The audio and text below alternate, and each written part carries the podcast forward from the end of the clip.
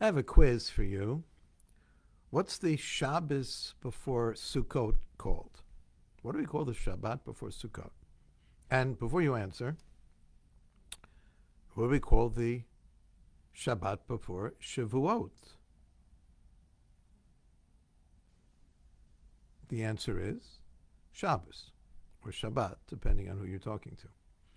But everyone knows that the Shabbat before Pesach has a special name. It's Shabbat HaGadol. Two days will be into Shabbat HaGadol. And for many of us, just one day, it's Shabbat HaGadol. The great Shabbos. There are many, many, many approaches. Why this weekend we start with the Shabbat HaGadol. The 10th of Nisan, four days before the Exodus, was filled with a great sacrifice upon the Jewish people. They had to take the god of the Egyptian and tie it to the, the lamb, tie it to their beds, and really be able to stand up to the questioning of the Egyptians, what are you doing with our gods? And oh, nothing. We're just tying them up in our beds because we're going to slaughter them as a sacrifice to the one real God. Not the most ecumenical approach. And not something that a nation that has been subjugated and made to fear their masters is wont to say easily. So it was a great Shabbos in that regard, and some describe Shabbat HaGadol as the time that the Gadol, the community leader, the rabbi, will get up and give a long presentation on the laws of Pesach, on the themes of Passover, etc., etc. Another good explanation. But I'd like to posit there is a tradition that the Jewish people kept some form of Shabbat even in Egypt as slaves. And that the emancipation that took place could only take place on the heels of a Shabbat. You see, Shabbat is the basis of our ability to emancipate ourselves, to free ourselves from the ongoing demands of the world around us, the ongoing confusion about our priorities, the ongoing ringing of the cell phones and the messaging and the texting, which probably did not take place in the land of Egypt, although everyone knows that Moses brought down tablets, they were not as compared to iPads. And it was from the cloud, and I've gotten all the cartoons, yes. But ultimately, the freedom of Shabbat is that which allows us, Legadel, to grow into the freedom of total emancipation of Pesach. See, Shabbat forces us to put everything else down. It mandates that we sit with ourselves and with our families. And all of the false gods the bleeding of the tools that surround us, not the lambs, but the bleeding of the ringing and the pings and all of the other stuff. Well, excuse me for a second. No, I'm just joking.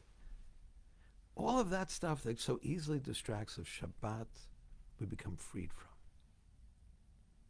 And that's the necessary step before Pesach.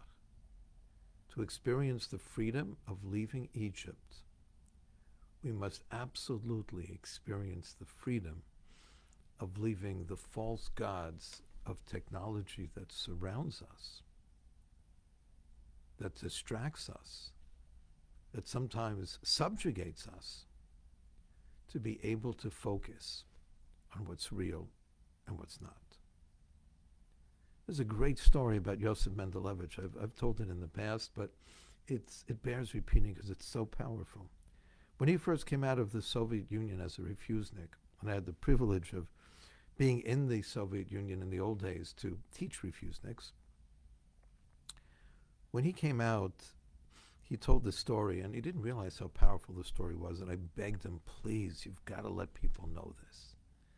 See, he was a group, uh, part of a group of Jews. He had just decided to keep Shabbat. And in their group, they wanted to go to Israel, and some of the former Soviet Union wasn't obliging their request. And they had all types of hardships and imprisonments and being beaten.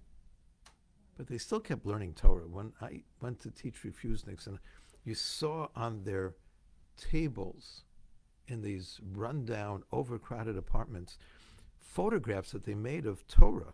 They actually took pictures of a Chumash or of a Torah or some learning because they weren't allowed to copy them because in the Soviet Union a copying machine was illegal unless you had a license.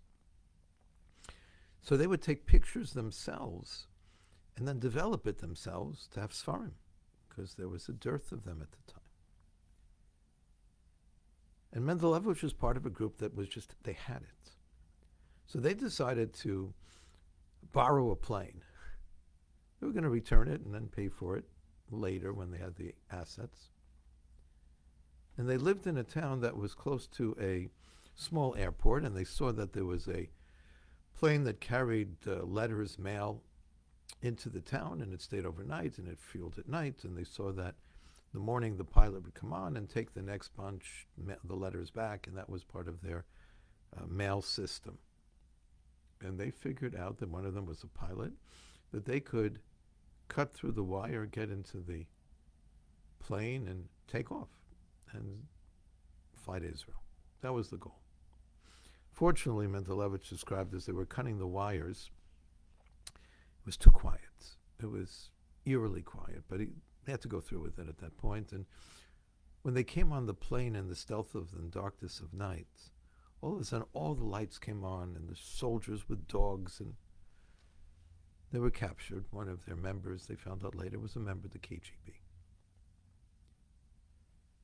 And at his trial, he hoped for the next year in Jerusalem, but it didn't stop him from being incarcerated in the worst prison system near Siberia.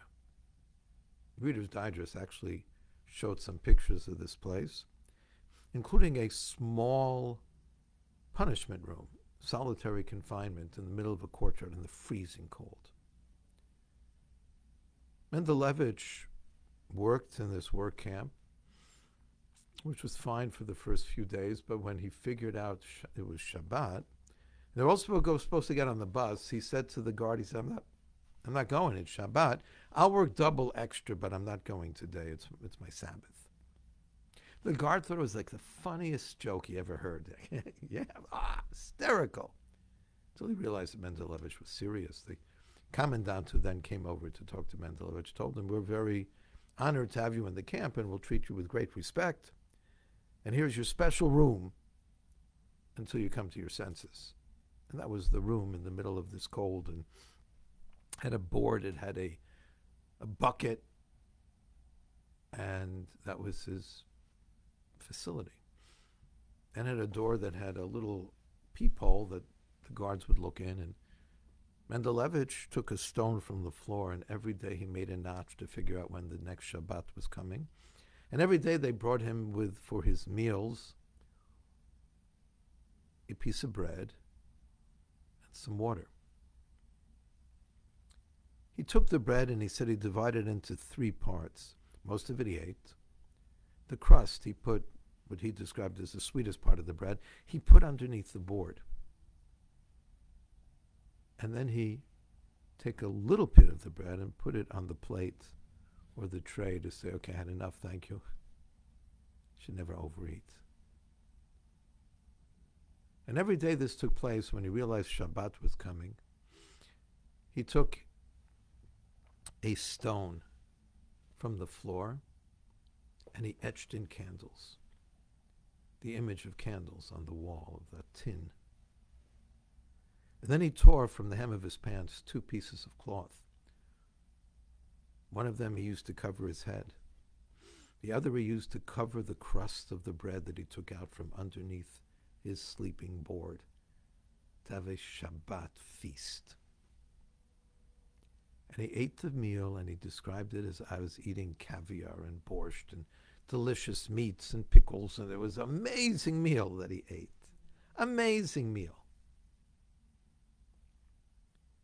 And then he got up and sang Shabbos songs and began to dance. And because it was this small tin room, it made an awful amount of noise. And the guard came to the people and said, Mendelevich, what are you doing? He said, I'm, I'm dancing. What does it look like I'm doing? He says, You're dancing. What are you dancing for? He says, I'm dancing because it's my Shabbat. What? Your Shabbat?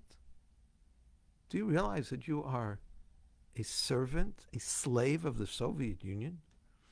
In the most awful punishment cell, in the most awful internment camp throughout all of Russia? What are you dancing about?